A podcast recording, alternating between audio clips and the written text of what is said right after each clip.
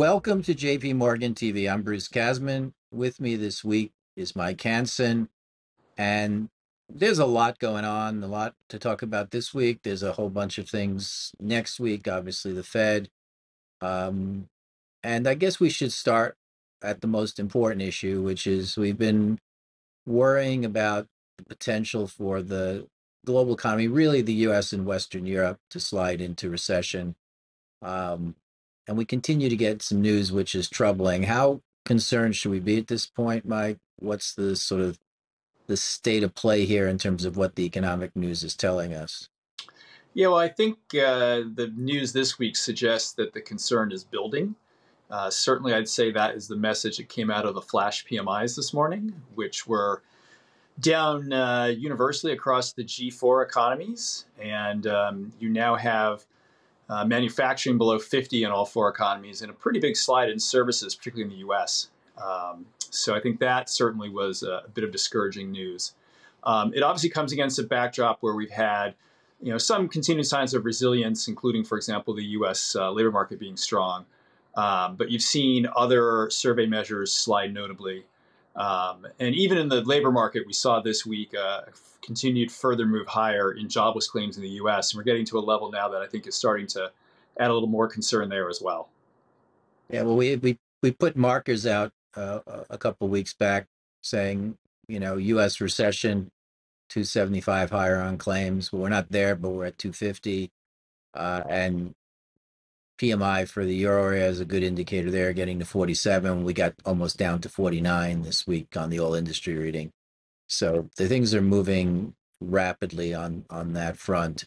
Um, as you know, the job market continues to look okay overall. Um, um, but um, what we see in the context of the um, the growth data, I think, should give us plenty of reason to be to be worried that this slide, this resilience we've been um, comforted by, is maybe slipping uh, to a point where it's being stretched to its limits. Let's, in that context, talk about drags here, because I think it is interesting to note that the way that the energy sector drags are playing out is is somewhat differentiated uh, across regions. Um, why don't we talk about that a minute? Yeah, I mean, you've seen um, wholesale and, for that matter, retail gasoline prices come down quite notably in the U.S. Um, you know, we had peaked above five dollars a gallon. I think we're down to 4.40 or something in the U.S. in a national average.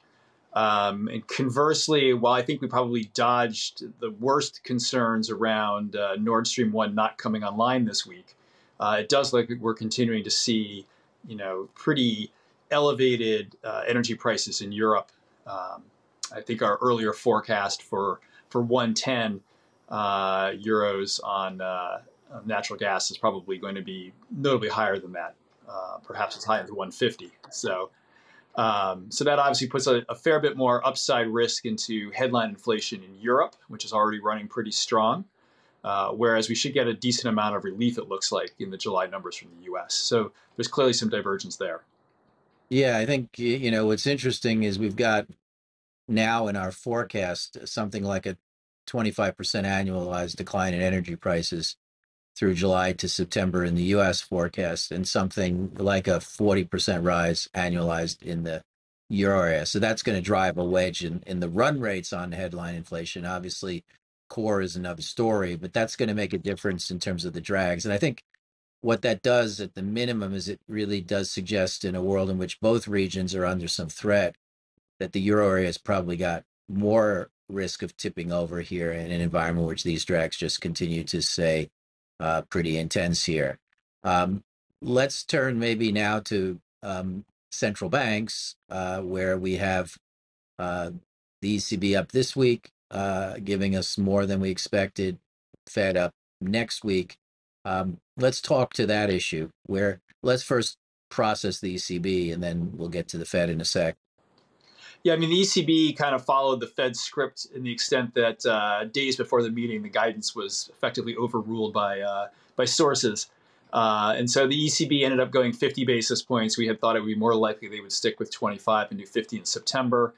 You know, now we think they basically front loaded the hike. So we're looking for another 75 basis points cumulative over the next three meetings to year end. And then assuming the economy doesn't roll over, we have another 100 basis points uh, that we're looking for in 2023, right?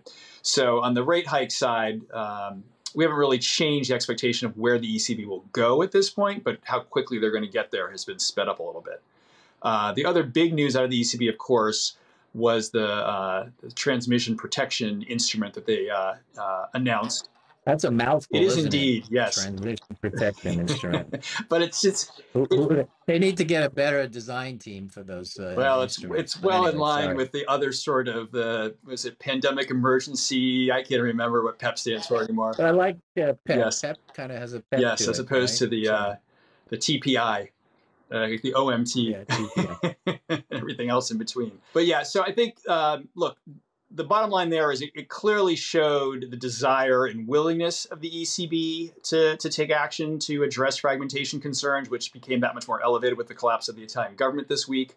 They made very clear, uh, kind of um, legalistic uh, guidelines that kind of outsource the criteria for being eligible, but they didn't really outline the implementation, like, you know, under what circumstances the tool would be utilized uh, what sort of, you know, uh, are they targeting spreads at what level? When would it be relaxed, etc.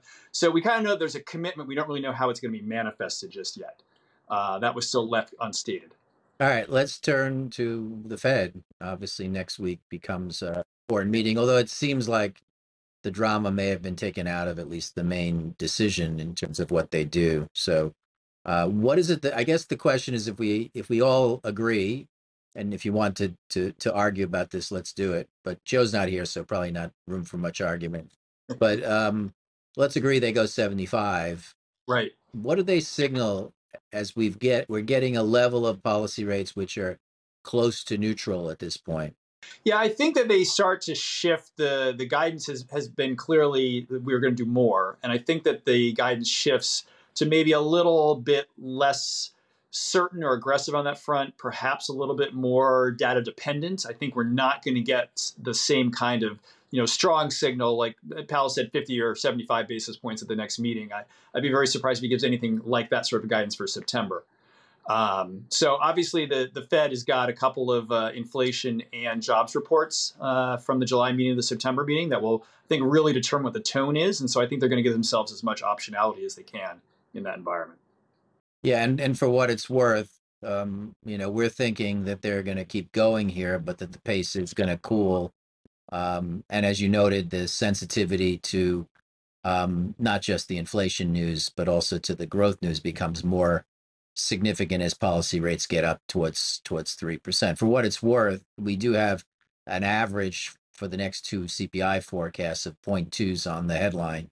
Um, that's with energy taking quite a bit off uh, you know, as I noted earlier, the ECB is going to see what we think will still be numbers which are going to average point point point six or so for the next two meetings. So it's a very it's a very different profile, at least on the on the headline stuff.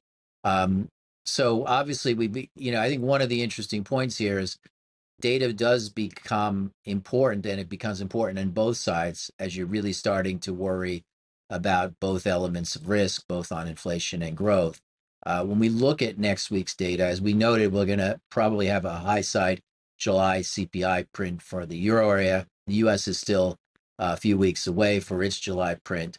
Uh, but we do get a lot of data out of the US uh, next week, uh, including a GDP report, uh, including a durables report, uh, including the personal income report, and to put the cherry on the top, the claims data, the ECI, some labor market data as well what is it that you think should be the message we take from next week's US data?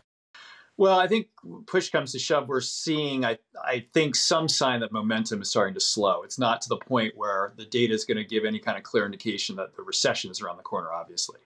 But, you know, in line with this idea, the Fed is going to start to pivot towards being a bit more sensitive to what's happening on the activity side. I think that's going to be the broad message that we're going to take away.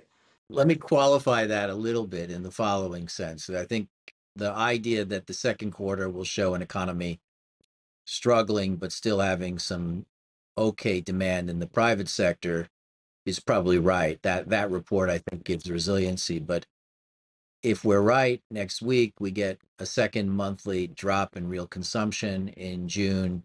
We're looking for the durable report in June to show negative readings on the core orders and shipment side.